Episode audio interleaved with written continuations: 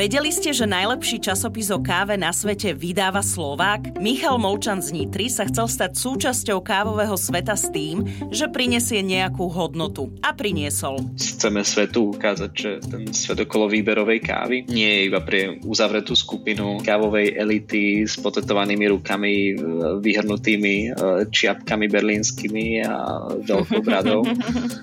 A že je to skutočne svet, ktorý je, je, je chutný a príjemný a je prístupný úplne každému. Prvé číslo standardu vyšlo pred vyše 6 rokmi. Teraz vychádza vo viac ako 80 krajinách sveta, v angličtine a v japončine. Naučil som sa, že káva nemusí byť iba kyslá na to, aby bola považovaná za, za dobrú, ale ja osobne nie som kávový profik. On sám si doma najradšej pripravuje filtrovanú kávu. Tá filtrovaná káva je podľa mňa skvelý spôsob relatívne rýchlej prípravy veľmi kvalitnej kávy na doma. Nepotrebuješ mať nejaké drahé príslušenstvo, nepotrebuješ mať espresso stroj za tisíc eur, mlinček a čist, čistiť ho každý, každý deň. Že na, na dobré espresso, na dobré cappuccino si radšej zájdem do kaviarne. Predstavujem vám Slováka Michala Molčana, zakladateľa časopisu o kávovej kultúre Standard, ktorý vychádza vo vyše 80 krajinách sveta. Ja som Oli Čupinková a počúvate podcast Slováci v zahraničí. Veľmi sa teším, pretože dnes sa rozprávam s vydavateľom časopisu Standard, Michalom Molčanom. Michal, ahoj. Ahoj, Oli, pozdravujem. Kde si teraz? Teraz som v Prahe. A čo robíš v Prahe? Ty aj žiješ v Prahe, alebo kde ty vlastne žiješ? Hej, no posledný, posledný rok a pol žijem tak na pomedzi Prahy a jednej malej dedinky pri Nitre na Slovensku. Ale inak som väčšinu, väčšinu času v Prahe, hej, posledných pár rokov. Tvoj príbeh je taký celosvetový, by som povedala, pretože tvoje dielo, ktoré vydávaš, je rozšírené po celom svete. Je to možné, ho, hovorí sa to, áno. Píšu o tom nejaké, našla som nejaké články. Áno, pár, pár ľudí to spomenulo, hej. A teraz som zachytila úplne novinku na vašich profiloch, pretože sledujem e, váš časopis na Instagrame napríklad a vy ste teraz získali také nejaké, neviem, či je to ocenenie, alebo skôr taký kredit toho časopisu. Je to skôr taký kredit, taká certifikácia. My sme vlastne od, od tohoto mesiaca sme akože climate neutral certifikovaná firma. Znamená, že všetky, všetky naše emisie, ktoré produkujeme, či už tlačou magazínu, alebo logistikou, alebo v rámci, v rámci týmu, tak buď úplne redukujeme, alebo čo nevieme zredukovať, tak to offsetujeme takými uhlíkovými kreditmi, skrz ktoré investujeme peniaze do rôznych uh, takých reforestačných projektov. My sme si vybrali Brazíliu, Mongolsko a Myanmar. Tak, uh, tak to, je, to je teraz taká, taká novinka. No my, my ako magazín sme čisto printový, čo bolo pre mňa od, od začiatku veľmi dôležité, hlavne v tej dnešnej digitálnej dobe, ale ten, ten print, ten tlač, ten papier, tak si so sebou nesie celkom veľkú uhlíkovú stopu a bolo to niečo, nad čím som už dlho, dlho rozmýšľal. Keď nad tým rozmýšľaš, tak uh, aké sú tie kroky, aby si sa k tomu dostal? Je to asi náročnejší proces, ako len tak sa rozhodnúť, no dobre, tak teraz chceme byť viac eko, napriek tomu, že teda máme printový časopis. Hej no, tak dneska, dneska chce byť eko asi každý a je to z, z istej stránky je to taký nejaký marketingový alebo biznis uh, trend alebo stratégia a, a veľa, značiek, veľa zo značiek alebo firiem to nemyslí úplne úprimne a rozpráva o tom 10 rokov a podstate preto nič nespraví. Ono, tých možností, ako sa stať e, uhlíkovo neutrálny, alebo teda climate neutrálny, lebo nejde iba o, uhlíkové emisie, tak tých možností, ako to dosiahnuť je viacej. My sme si vybrali uh, spoluprácu s jednou takou americkou certifikačnou firmou, ktorá sa volá prekvapivo Climate Neutral, je to taká non- non-profit organizácia. No a spolu s nimi sme vlastne spravili taký, také meranie um, emisí, ktoré ako magazín vyprodukujeme za, za minulý minulý rok, ktoré sme vyprodukovali. Potom sme s nimi pripravili taký redukčný plán, že čo vieme ako, ako magazín, ako malý tím uh, našimi aktivitami uh, zoptimalizovať a, a v akom časovom horizonte ten plán implementujeme. No a ten, ten tretí krok bol vlastne tie, tie dopočítané emisie, ktoré už nevieme zredukovať, tak, uh, tak to sme si spoločne s, s nimi vyberali projekty, kde tú našu uhlíkovú stopu chceme vykompenzovať investíciou do, do rôznych lesných projektov, obnovy flóry, fauny a tak. Vy to už máte tak dopredu vybraté, ale viem, že bežný človek to môže urobiť tiež na nejakých stránkach, že sa vyplní nejaký formulár, kde povie, že ja neviem, mal, kúpil si letenku možno niekam, aha, letel aha. na dovolenku a tam mu to vypočíta, že aká je jeho uhlíková stopa a na základe toho tiež môže niekde ako keby poslať navyše peniaze a prispieť e, na zlepšenie toho životného prostredia.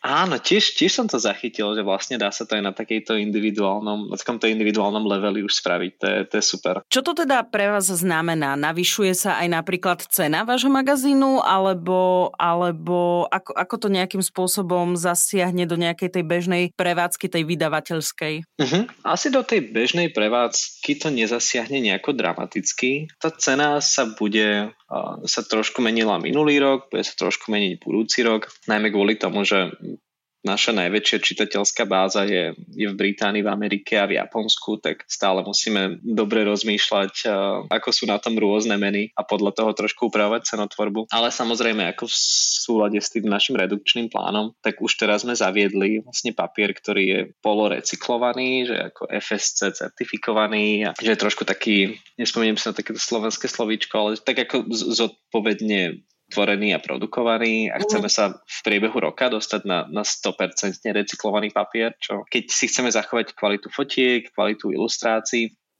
tak nie je jednoduché nájsť ako tak kvalitný, čisto recyklovaný papier a tie, čo sú, tak sú samozrejme veľmi drahé, tak tu by sme chceli nájsť uh, nejakú, uh, nejakú strednú cestu. No a čo sa týka akože produkcie, ako to zasiahne do nejakého týmu produkcie, tak um, my máme tú výhodu, že v podstate od začiatku magazínu sme ako čisto firma, ktorá funguje čisto na dielku. Vlastne my sme teraz siedmi kolegovia, ale žijeme v šiestich krajinách a piatich časových pásmach. Jednak to je ako taká manažerská výzva, ale zároveň aj z pohľadu tých nejakých emisí, že nemusíme nikto dochádzať do nejakých kancelárií v strede, ja neviem, Londýna alebo Berlína. Každý pracujeme z domu alebo z coworkingu, čo máme hneď vedľa. No a rovnako čo máme rôznych spisovateľov, fotografov po celom svete, desiatky, vlastne cez, cez stovku ľudí, s ktorými pracujeme, tak, tak skôr sa snažíme pracovať s, s lokálnymi ľuďmi v rôznych krajinách a v rôznych mestách a nie, že by sme mali tým, ktorý, tým ľudí, ktorý lieta okolo sveta iba za to, aby spravil 10 fotiek do jedného článku. Čiže na jednu stranu je to, je to zodpovednejšie voči, planet, voči planete, na ďalšiu stranu je to, je to tiež veľmi drahé a keby to aj chceme robiť, tak by sme to aj tak nemohli dovoliť. Takže... Ale minimálne vás COVID, situácia, karanténa a lockdowny nejako nezasiahli, lebo vy ste zvyknutí takto online pracovať už aj pred pandémiou pandémiou. Hej, musím zaklopať, ako po tej tímovej stránke, tak fakt zo dňa na deň, ako začali lockdowny, tak pre nás to ne, reálne nebola žiadna zmena. Ja mám kolegyňu napríklad, s ktorou pracujem uh, rok a pol, uh, našu grafič, grafickú dizajnerku, ktorá žije v Pekingu a s ňou som sa napríklad, v živote som sa s ňou osobne nestretol. Hej, že... Až takto? Hej, hej. To je super. Poďme sa, Michal, teda porozprávať o tom tvojom príbehu a v podstate aj veľmi často ťa všetci tak väčšinou spájajú práve s týmto magazínom. Tak uh, povedz mi v skratke nejaký tvoj životopis, odkiaľ pochádzaš, čo si študoval, ak si študoval, kde si študoval uh-huh. a aká bola tá cesta práve k tomu magazínu, respektíve máš za sebou aj nejaké iné aktivity, tak môžeš spomenúť, čo si robil a potom sa vlastne dostaneme ďalej. No, pochádzam z Nitry, som hrdý Nitrančan, a v Nitre som aj študoval na, na Slovenskej polnohospodárskej univerzite. V podstate už počas výšky, tak e, logicky tá káva sa stala nejakým súčasťou, nejakou súčasťou toho životného štýlu, ale skôr z tej potreby kofeínu ako z nejakej uh, akékoľvek inej stránky. No a počas, počas výšky, tak uh, jednak som, sme, sme s pár dobrými kamarátmi riešili konferencie TEDx v Nitre. Začali sme chystať kávové festivály v Bratislave, ktoré sa neskôr presunuli ďalej do Viedne a potom aj do Prahy. No a tá káva sa celý čas tak nejak nejako motala okolo mňa, alebo ja som sa motal okolo nej a rád som trávil čas v kaviarniach, kde som sa teda rád zašíval počas, počas školy. Veľmi sa mi páčilo to prostredie, že to kaviarenské prostredie vo mne spôsobuje takú, takú pozitívnu stimuláciu, že nie je tam taký, taký krčmový pách, nie sú tam ľudia opití alkoholom, ale fakt, že tá káva je nejakým spôsobom taký, taký pozitívny stimulant. Veľmi som si užíval trávenie času v, v kaviarniach. No a to bol ako okrem, okrem iných dôvodov tiež jeden z dôvodov, že som sa snažil nájsť nejaký, nejaký spôsob, ako by som sa aj ja mohol stať súčasťou tejto komunity, ktorá, ktorá mi imponovala, tak aby som do tej komunity priniesol nejakú hodnotu. A vedel som, že keby, keby si otvoriť kaviareň alebo pražiareň, tak jednak na Slovensku alebo aj v okolí Slovenska už bolo veľa rôznych iných ľudí, ktorí to robili a, a robili to úplne skvelo a, a viem, že ja by som to pravdepodobne tak, tak dobre nezvládol. Zároveň to bolo pre mňa v tom veku 19-20 ročný mladý chalan niečo, kapitálovo veľmi vzdialené investične, tak som hľadal nejaké iné spôsoby, ako, ako sa stať súčasťou tejto kávovej komunity. A začal tým, tým kávovým festivalom a neskôr sa to teda pretavilo do, do magazínu. Pekne si opísal to prostredie kaviarenské. Sú, súhlasíš s tým? Lebo viem, ja... že ty, ty tiež máš rada kaviarne.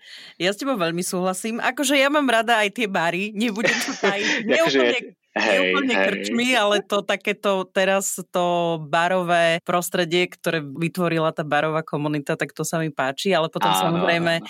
samozrejme kaviarne. A nebudem sa tajiť tým, že práve keď som po veľmi dlhom čase bola vo Viedni nedávno, sme uh-huh. úplne vošli do takej mini kaviarničky s kamarátmi, že ideme si dať espresso a pokračujeme ďalej. Uh-huh. A tam som sa zastavila a objavila som vlastne tvoj magazín. a hovorím si, veď vyše roka sme neboli v kaviarniach v podstate mhm. poriadne a som si uvedomila, že naozaj, že ten standard je, je po celom svete, že to je svetový časopis a ja viem, že kto ho tvorí a kto ho založil, tak ma to úprimne veľmi potešilo, že som vošla do neznámej viedenskej kaviarne a, mm. a mhm. boli ste tam. Okrem toho tam boli aj rôzne akože kávové knihy, čo bolo veľmi zaujímavé, keď som si to mm-hmm. listovala. Takže úplne s tebou súhlasím, čo sa týka toho prostredia, lebo zrazu som bola v úplne inom svete a ako mm-hmm. v mhm. tom príjemnom, myslím. Hej, hej. Takže, takže áno. Ty si ale presne spomínal aj to, že si organizoval ten kávový festival a nielen v Bratislave, ale aj potom aj vo Viedni. Ono ide o to, že celkom mladý, nie ste e, si robil, alebo s celým tým týmom ste robili ten festival. Celkom, hej.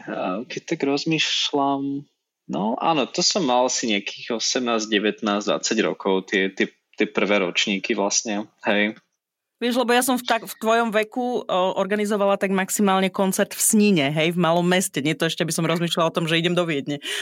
Tak ale organizovať koncert v akomkoľvek meste a v akýkoľvek veľkosti je, je náročné. Ako áno, ale celkovo tie, tie podujatia a organizácie tak, takýchto eventov je, je podľa mňa úplne fantastická skúsenosť, lebo máš si možnosť ako organizátor vyskúšať veľmi veľa rôznych aktivít vo veľmi krátkom čase od, eh, ja neviem, od eh, nejakého tímového manažmentu, od dramaturgie programu, skrz marketing, predaj lístkov, skrz nejaké partnerstva až po účtovníctvo a pomaly upratovanie priestoru, že je to taký, podľa mňa pre, pre takého študenta je celkovo organizácia podujatí a eventov fakt skvelá studnica skúseností, kde to riziko je, že keď, keď spravíš nejaké podujatie a bude to nejaký flop, že niečo sa proste nepodarí, tak pri najhoršom no tak nespravíš ďalší ročník, ale že nestane sa nič až také katastrofálne. Že tie, tie podujatia som si ja považujem za veľmi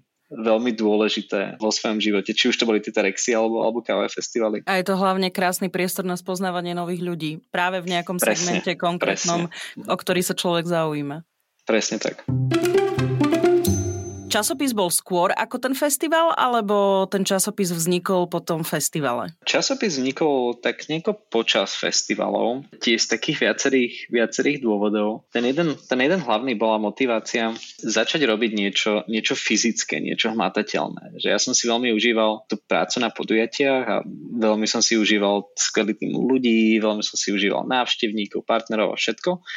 Ale čo mi chýbalo, že keď keď tie podujatia, keď tie káve festivaly skončili, tak boli nejaké fotky na Facebooku, boli nejaké recenzie, bolo nejaké video, ale po tých pár dní po tom festivale to všetko tak nieko vyšumelo a mohli sme chystať ďalší ročník, že necítil som taký, taký hmatateľný výstup zo, zo svojej práce. No a to bolo také obdobie, kedy, kedy sa mi začali páčiť uh, také kvalitné printové magazíny zahraničné, či už uh, na témy ako architektúra alebo podnikanie, financie. No a taký typ magazínu som nevidel v tom svete tej kávy, tej, tej výberovej kávy. Tak, eh, tak som začal rozmýšľať, že ako by som a ako by sme to mohli vyskúšať. Mal si podporu práve od tých ľudí, eh, s ktorými si organizoval ten festival, alebo si začal hľadať úplne niekoho nového na spoluprácu? Lebo keď si povedal, že máš eh, grafičku v Pekingu, tak to asi prišlo časom až, že nie hneď si mal grafičku v Pekingu.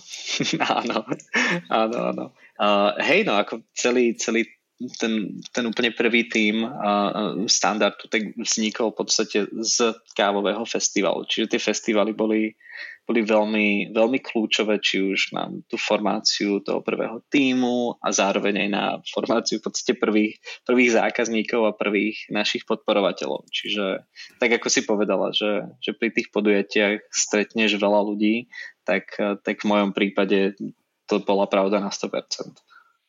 Páčilo sa mi, ako si povedal, že chcel si priniesť do toho kávového sveta skôr možno nejakú hodnotu, nie že rovno nejakú kaviareň, pražiareň aj vzhľadom na ten kapitál. Uh-huh. Um, ako ťa prijali práve tí ľudia, ktorí boli už v tom kávovom svete, teda tí, čo vlastnili tie kaviarne, tvorili nejaké koncepty alebo prinášali uh, takú praženú kávu alebo uh-huh. ďalšie nejaké novinky. A zrazu prišiel Michal a on ide tvoriť e, takýto časopis o káve. Prijali nás veľmi pozitívne. Ako ja som bol príjemne prekvapený z toho, že aká, aký je ten ten svet ľudí okolo výberovej kávy. Snažím sa občas vyhýbať uh, takému tomu slovičku komunita, alebo dneska sa to používa už tak dosť, dosť často vo všetkých sklo, skloňovaniach, ale ako, no úprimne fakt, že existuje veľká komunita okolo tej kávy a tá komunita je veľmi taká príjemná, otvorená, veľmi progresívna, čiže tie, tie začiatky, či už to boli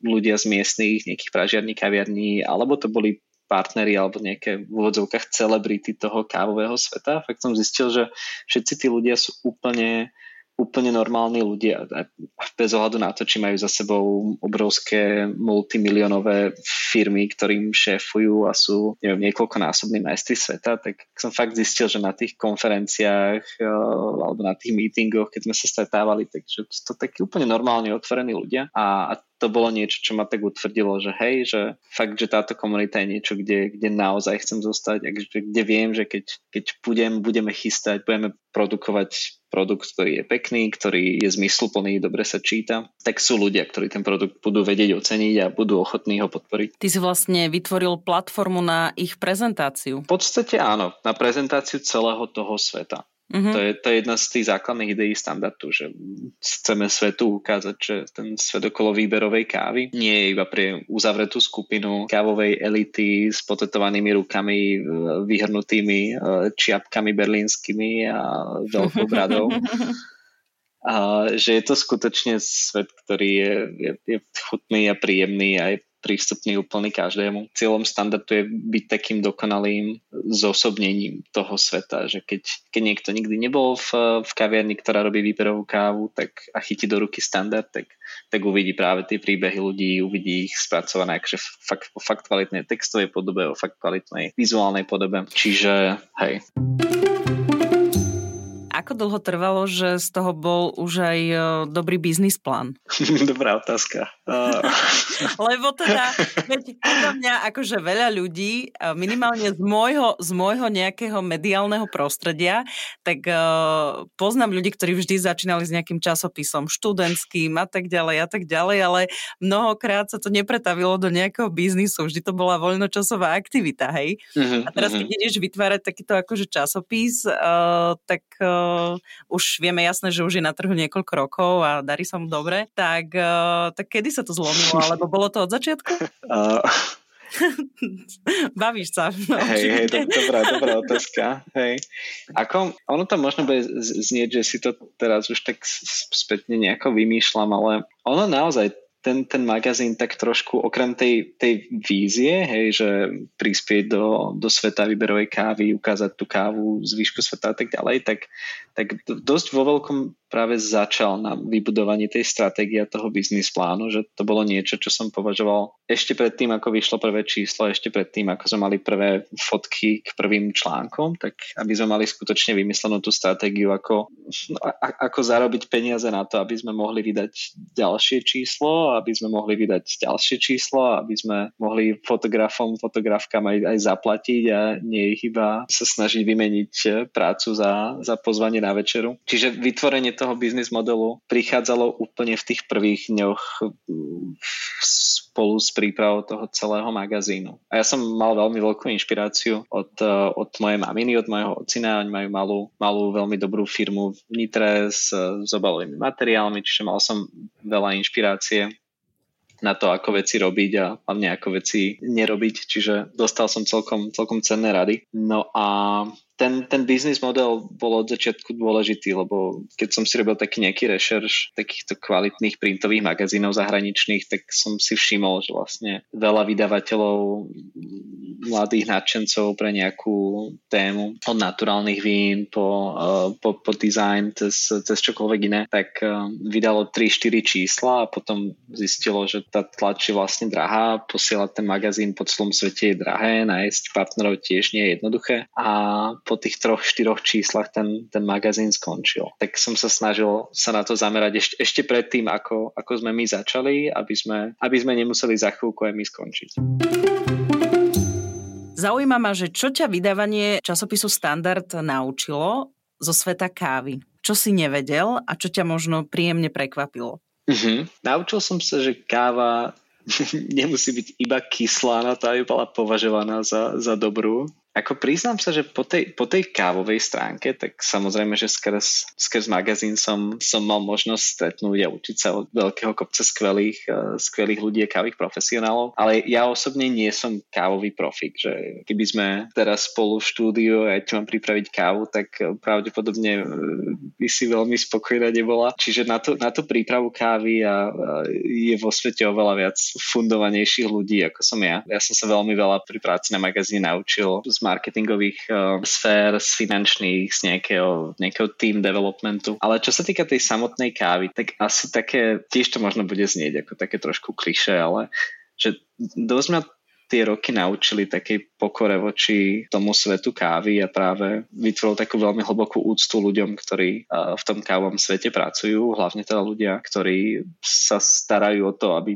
sme tú kávu mali aj v pestovateľských krajinách. Môj historicky bol ten svet kávy plný no, reálneho zotročenia, veľmi zlých životných podmienok, veľmi zlých platobných podmienok a lekcie okolo tohoto celého reťazca a lekcie okolo príbehov ľudí, ktorí, ktorí za tou kávou reálne stoja. A tak to je pre mňa zatiaľ asi taká najväčšia, najsilnejšia lekcia, ktorú som si zobral. Ty si spomínal aj uh, tú kyslú kávu, tak chcela som sa ťa opýtať, že síce tvrdíš, že nie si odborník, veď to je v poriadku, veď ty vydávaš časopis o tomto kávovom svete, nemusíš hneď všetko vedieť, ale že či vieš teda rozlišovať tie chute presne tých káv, vieš, aj keď majú akože rôzne popisy na obaloch a táto káva je taká, taká, cítiť tam, to je ako s vínom, hej, cítiť tam to a mhm. to, mm-hmm. tak či to nejakým spôsobom uh, vieš takisto, alebo tiež v tom tápaš niekedy? Uh, veľakrát, veľakrát v tom tápam. Uh, veľakrát v tom tápajú aj ľudia, ktorí si myslia, že v tom netápajú. Ale hej, ako samozrejme, to je,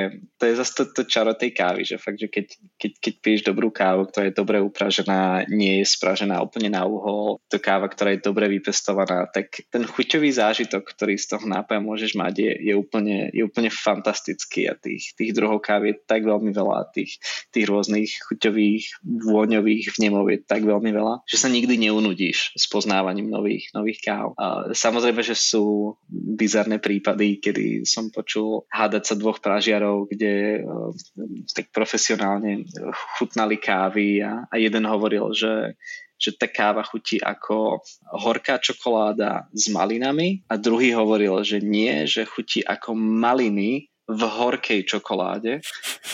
Tak to sú už ako konverzácie, kedy mi prestáva rozum stáť.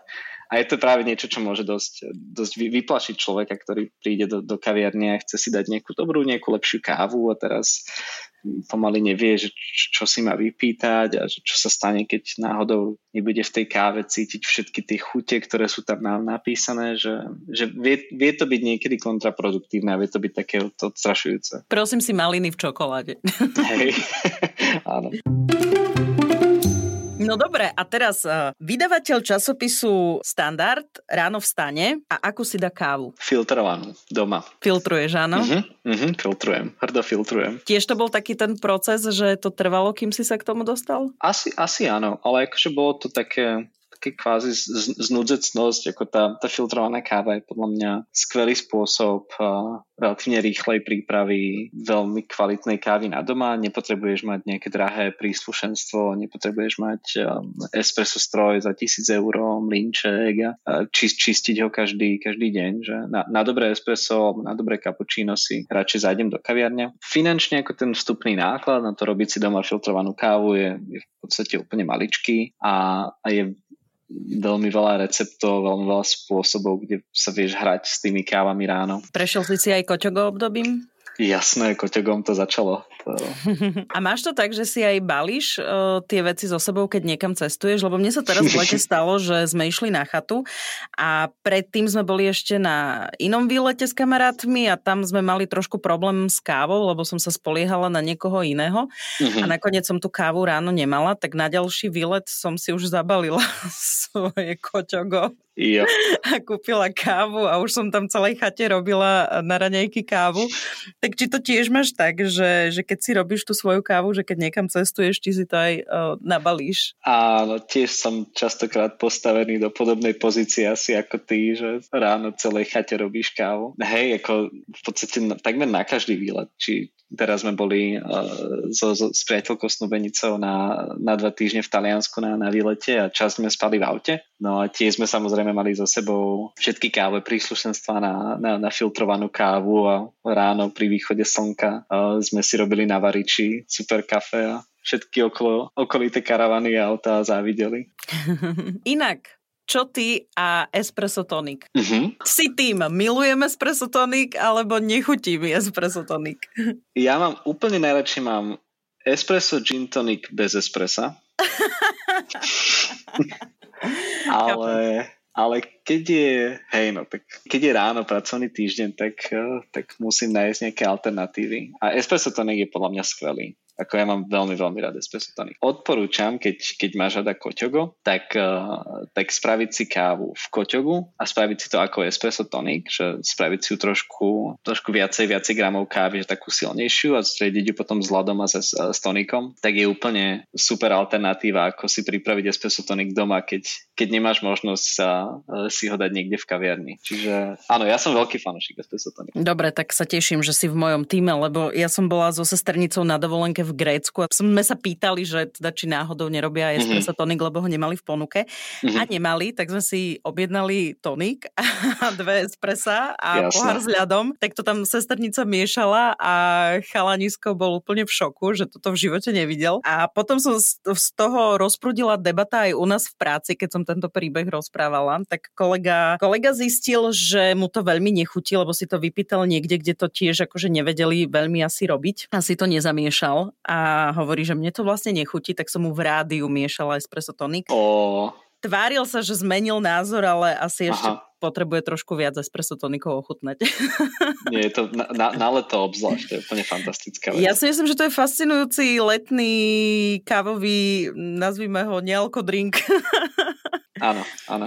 Uh, ináč, e, a čo káva a kávové koktejly uh, s, s alkoholom? Toto tiež? No práve, práve dnes sme spomínali Martina Hudáka z, uh, zo Slovenska, lomeno z Austrálie. Áno, veľkého áno. Pro, proponenta kávových koktejlov. Espresso martini či martini? Espresso, áno, áno. Es, espresso martini som mal pár, pár dní, dva, dva týždne dozadu a espresso martini je úplne skvelá vec.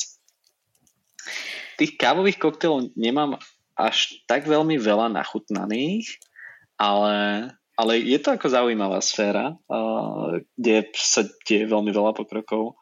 Zaujímavé sú, sú drinky uh, aj s kaskarou, čo sú vlastne kávové, kávové slupky. A to, to tiež mám, mám veľmi rád. Toto je asi téma, o ktorej by sme sa tu mohli ešte veľa, veľa rozprávať. Určite, a, a, ale rovno by som si akože išla najskôr to pripraviť, aby som eh, popri tejto debate mohla si dať aspoň ten espresso tonik. Ako vydavateľ e, časopisu Standard, ty aj tvoríš niečo, píšeš aj ty nejaké články, alebo čisto ty to vlastne manažuješ a, a riešiš všetky tie veci organizačné? Dneska, dneska už nepíšem nič a myslím, že by to nikto po mne asi nečítal. Mám našťastie v týme veľmi ove, oveľa šikovnejších ľudí práve na, na to písané slovo. Moja úloha je taká, taká veľmi rôznorodá, že v podstate žiadny deň nie je úplne rovnaký, že ja sa skôr stáva, starám o ten, o ten chod týmu, chod chod firmy, o takú kombináciu marketingu, financií, partnerstiev, že také, také z každého rožku trošku. Aké témy si ty rád prečítaš vo vašom magazíne? Mám rád také, také tak trochu netradičné témy, že my sa v magazíne snažíme pokrývať také trošku nároč, jednak aj také náročnejšie problematiky a síce po problémy v gendrovej rovnosti v, v zahraničí a u nás, gendrovej, transgenderovej tiež problémy, čo sa týkajú dodávateľského reťazca, ale čo si, čo si ja osobne, keď, keď, keď vyjde nové číslo a mám možnosť si ho, si ho prečítať úplne, úplne prvý deň, tak um, mám veľmi rád príbehy tých ľudí, že v každom čísle máme uh, vždycky rozhovor, ktorý je, že spoznaj svojho baristu alebo spoznaj svojho pražiara, kde sa rozprávame s rôznymi známymi a menej známymi um, osobnostiami z, z kávového sveta, kde, kde sa snažíme rozprávať nielen na tému, že ako si začal v káve a prečo si si vybral výberovú kávu, ale snažíme sa odkrývať také, také netradičnejšie témy, že ja neviem, že od, od kníh až po otázky, že ako si predstavujú ideálnu smrť a také ako trochu netradičné témy, že spoznať, spoznať tých ľudí, ktorí sú možno v tom kávom svete známi navonok, tak spoznať ich aj z, troš, z trošku iného svetla. Inak vypol si sa... rovno extrémnu otázku. Hej, to neviem, prečo si zrovna na to ako prvú spomenul. Ale dobre, dobre, vieš čo, nalákal si ma. Musím si dohľadať uh, predchádzajúce čísla, aby som dočítala. Áno, áno, áno. Ako dlho už vychádza standard? Čo je teraz? Je september 2021. Prvé číslo vyšlo, vyšlo na jar roku 2015. Wow. Čiže, čiže vychádzame cez 6 rokov tento rok. A vy vlastne ste, ja som čítala dobre, vo vyše 80 krajinách sveta? Uh-huh. Áno, máme čitateľov, myslím, nejakých 80 84 krajinách. Vy to máte aj vo viacerých jazykoch, nielen v angličtine, že? Uh-huh. Vychádzame od, od tohto roka, vychádzame v angličtine a v japončine. Vychádzali sme v minulosti v ruštine a vychádzali sme aj v českoslovenčine. To sme sa rozhodli sládom na veľkosť týmu uh, tak trochu skonsolidovať na na, na tie dve hlavné jazykové mutácie, lebo keď sme si robili rešerš, tak sme zistili, že veľká časť eh, čitateľských základní na Slovensku v Čechách by, by nemala problém s angličtinou a, a v podstate rovnako aj v Rusku, tak uh, vzhľadom na to, že sme taký, taký maličký tým, tak sme sa rozhodli zamerať na tie dve, dve najhlavnejšie mutácie, na tú anglickú a japonskú. Vydávanie časopisu Standard je tvoja ako sa hovorí, tvoj full-time job, alebo sa venuješ ešte aj nejakým iným veciam? Full-time job a niekedy aj viac ako full-time job. Klasika.